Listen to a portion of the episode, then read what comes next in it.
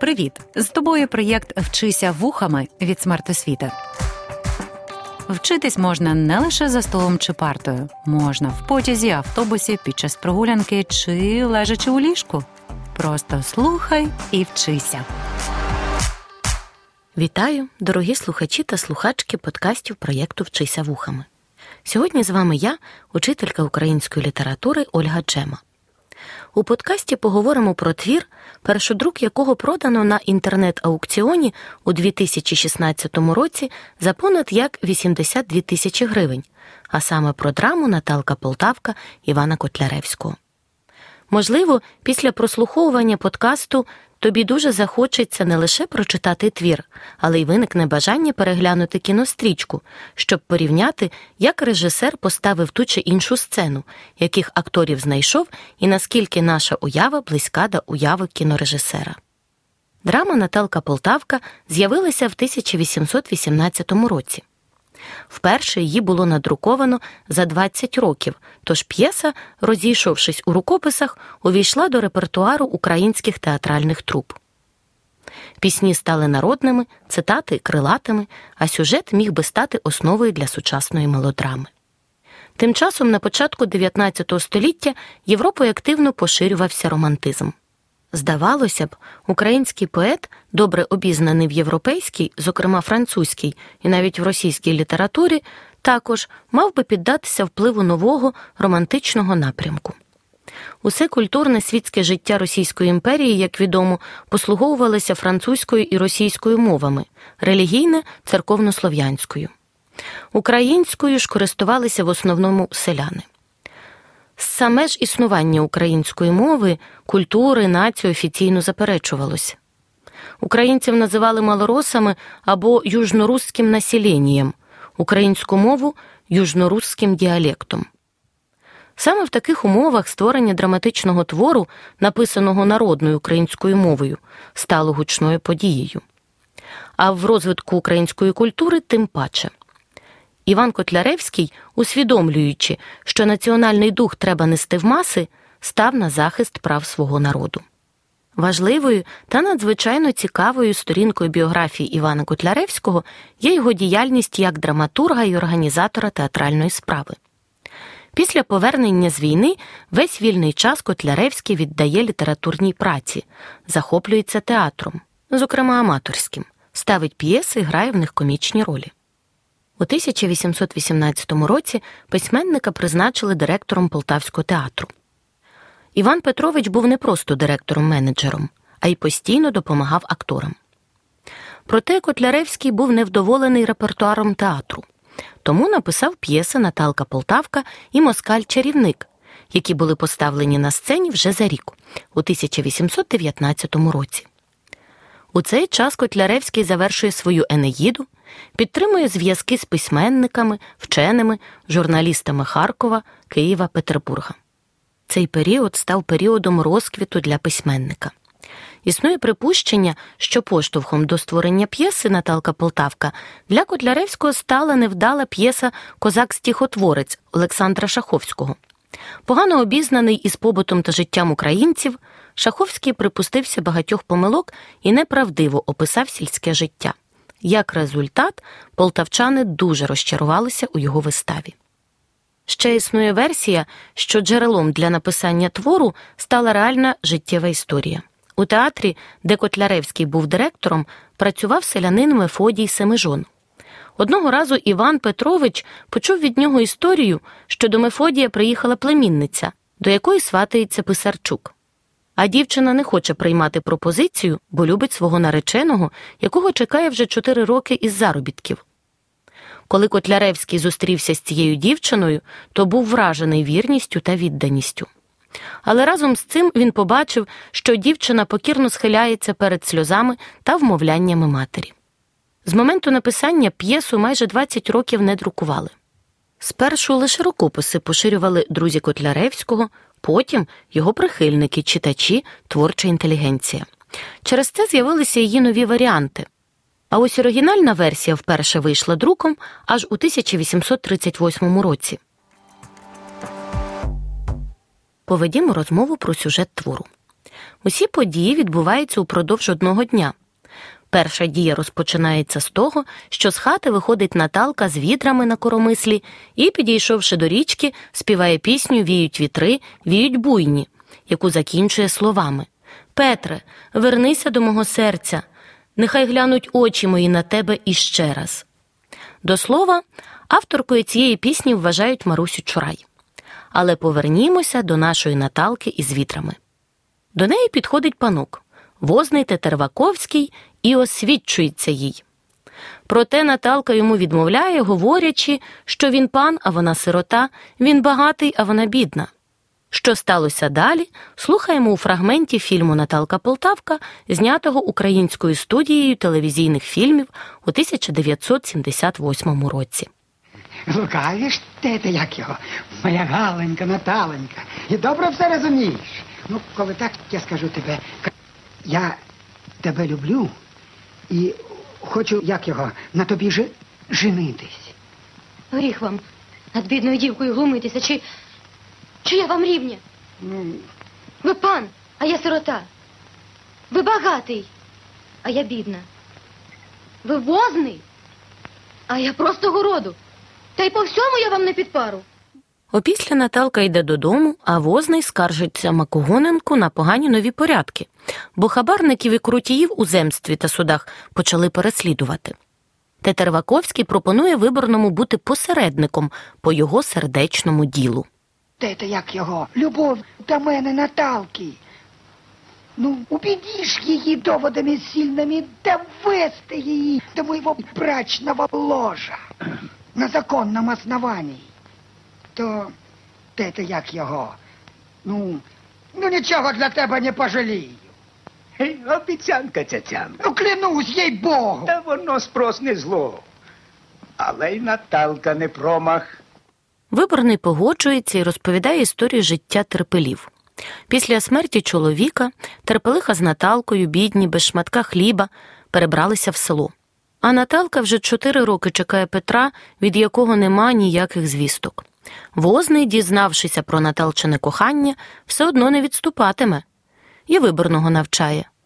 Коли що, то можна і брехнути для обману, приязні раді. Бо в житті всі одне одного завжди обдурюють. Свої слова возний підтверджує піснею на слова вірша всякому городу нрави права Григорія Сковороди. До речі, в уроці про творчість філософа можна прослухати детальний аналіз вірша. Цей подкаст вже опубліковано. У цей час Наталка слухає докори від матері, бо донька дає гарбуза, тобто відмовляє усім женихам. Ти оп'ять чогось сумуєш, Наталко. Оп'ять щось тобі на думку спало. Лучше була я умерла, не терпіла б такої біди. А більше через твою непокорність. Через мою непокорність? Ви біду терпите, мамо. Ну, а як же? Скільки хороших людей сваталось за тебе? Та лучше посидію дівкою, аніж піду замуж за таких женихів. Та коли серце моє до них не лежить, і коли вони мені осоружні, я знаю, в чому всі тобі нелюб'язні. Петро нав'яз тобі в зуби. Адже об нім ні слуху нема, ні послушання. Так що ж? Адже він об нас не знає, як ми живемо. Ти що, забула, як покійний твій батько напослідок не злюбив Петра? Бідна дівчина не витримує материних сліз і погоджується вийти заміж за першого ж, хто посватається. Правда, Петро добрий хлопець. Та де ж він? Хто відає, може, де запропастився? А, а може, одружився де? І тебе забув. Тепер так буває, що одну нібито любить, а о другій думає. Петро не такий.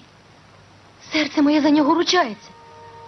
Якби він зараз знав, якій ми бідності, та з кінця світу прилинув би до нас на помощ.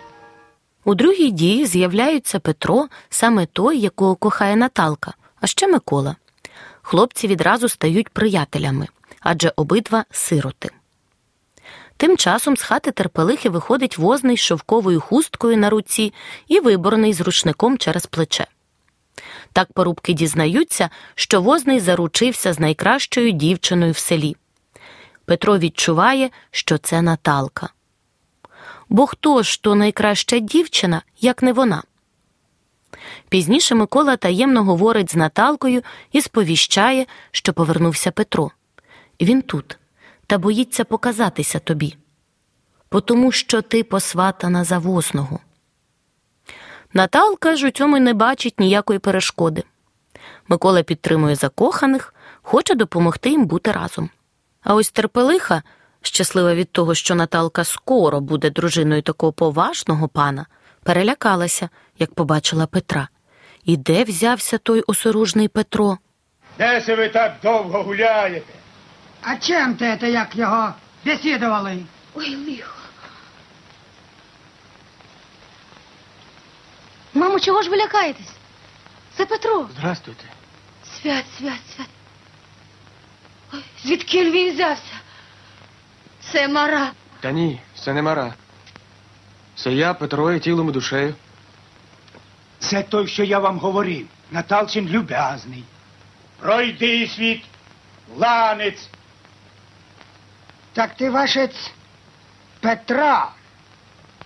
А не можна те, як його? Обиратись своєю дорогою. Чуємо, що возний незадоволений, адже розуміє, що Наталка більше йому не належить. А Петро віддає коханій усі зароблені гроші, щоб возний не казав Наталці, що взяв її бідну. Скоро із своєї долі послухай матері, полюби пана возного і забудь про мене навіки. Добрий Петро. Серце моє проти волі за нього заступається. А тепер він тобі як? га? Що не говори, а мені жаль Петра. Ну. А тепер же се, куди ти помандруєш? Я йшов в Полтаву, но тепер піду так, щоб ніколи сюди не повертатись. Наталко, ми з тобою виросли, згодувались вкупі у твоєї матері.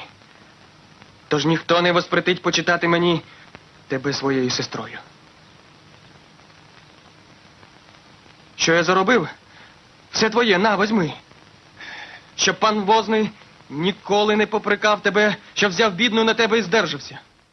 Ці слова розчулили терпелиху, тож вона благословляє Наталку та Петра.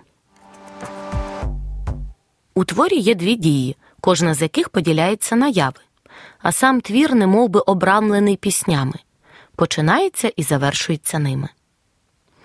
Дія твору відбувається в одному полтавському селі. Темою п'єси Наталка Полтавка стала сімейне життя українського простого люду на початку 19 століття з різними повсякденними проблемами, зокрема морально-етичними. Також запам'ятайте, Наталка Полтавка це перший драматичний твір, написаний новою українською мовою. За жанром це соціально-побутова драма, тобто твір соціально-побутового змісту з гострим конфліктом. Героями такого твору є звичайні люди. Однак сам автор Іван Котляревський так визначив жанр твору опера малоросійська у двох діях. Чому саме опера? Бо в творі використано аж 22 пісні. Також твору притаманні елементи сентименталізму та просвітницького реалізму. Та й образи п'єси надзвичайно колоритні та яскраві. Проаналізуймо їх. Головною героїною твору є українська дівчина Наталка Полтавка, яка уособлює народний жіночий ідеал. Золото не дівка.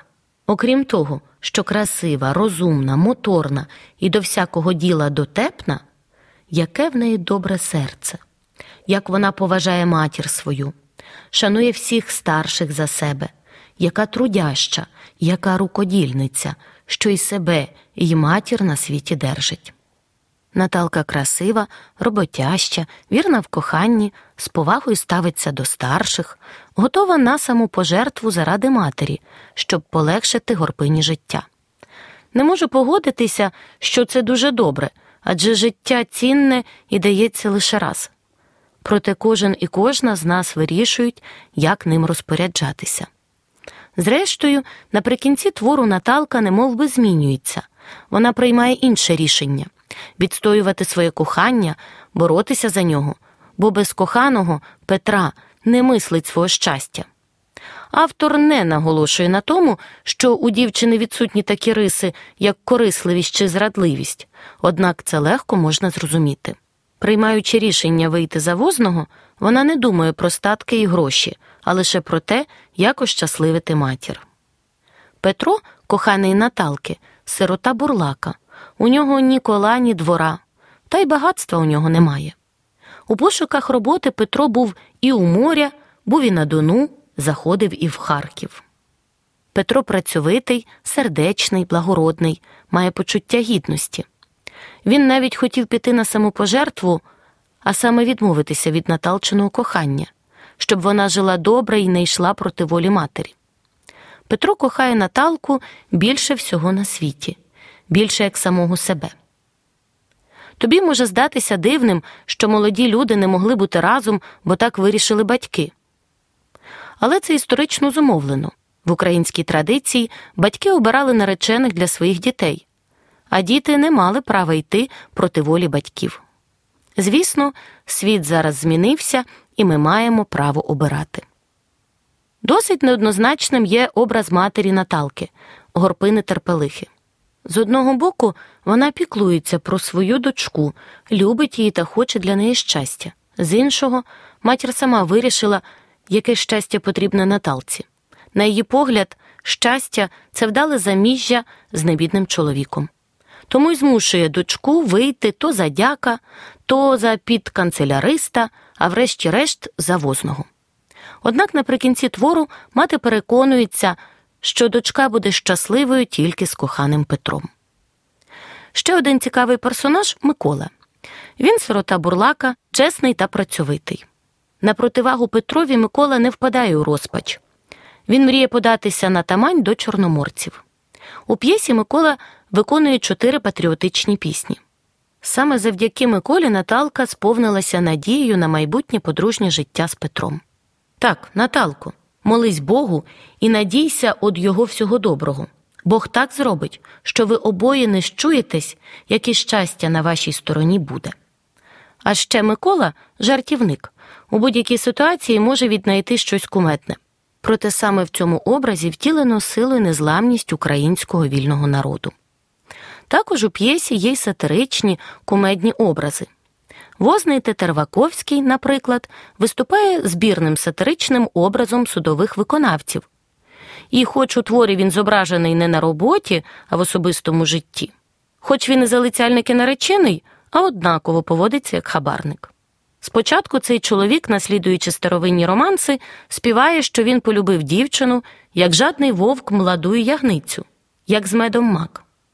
Проте возний не дуже освічений, а лише намагається здаватися розумним, тому вживає вмовлені перекручені слова й довгі речення. Могулі, те то як його, без отстрочок, волокити, проторов і убитков получити вовічної і потомственної владіння тебе. Движе моє і недвиже моє іміння для душі моєї, з правом владіти тобою спокійно, безпрокословно і по своїй волі розпоряджатись. Як розуміємо, кохати для нього то володіти і розпоряджатися дружиною. Та й у розмові про театр ми чуємо, який возний неосвічений і як намагається це приховати. Подібним до возного зображено й виборного Макогоненка хитрий, як лисиця, і на всі сторони мотається де не посій, там і уродиться. І уже де і чорт не зможе, то пошли Макогоненка зараз докаже. Він любить плести інтриги, хоче влаштувати сватання возного для своєї ж вигоди, але також жаліє матір Наталки, яка потерпає через бідність.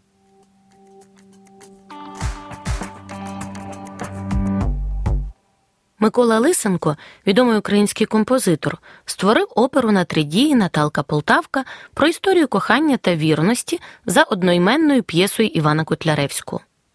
Хоча п'єса Котляревського приваблювала багатьох музикантів і до Лисенка, саме оригінальна опера закріпилася в репертуарі оперних театрів і очолила рейтинг найпопулярніших українських творів цього жанру. Тож раджу обов'язково прочитати Наталку Полтавку та переглянути фільм. А ще не забудь підписатися на нас в інстаграмі, щоб слухати нові круті подкасти проєкту Вчися вухами. Дякую за увагу! Скоро почуємося. Проєкт Вчися вухами творить громадська організація Смарт Освіта за підтримки Educo Foundation.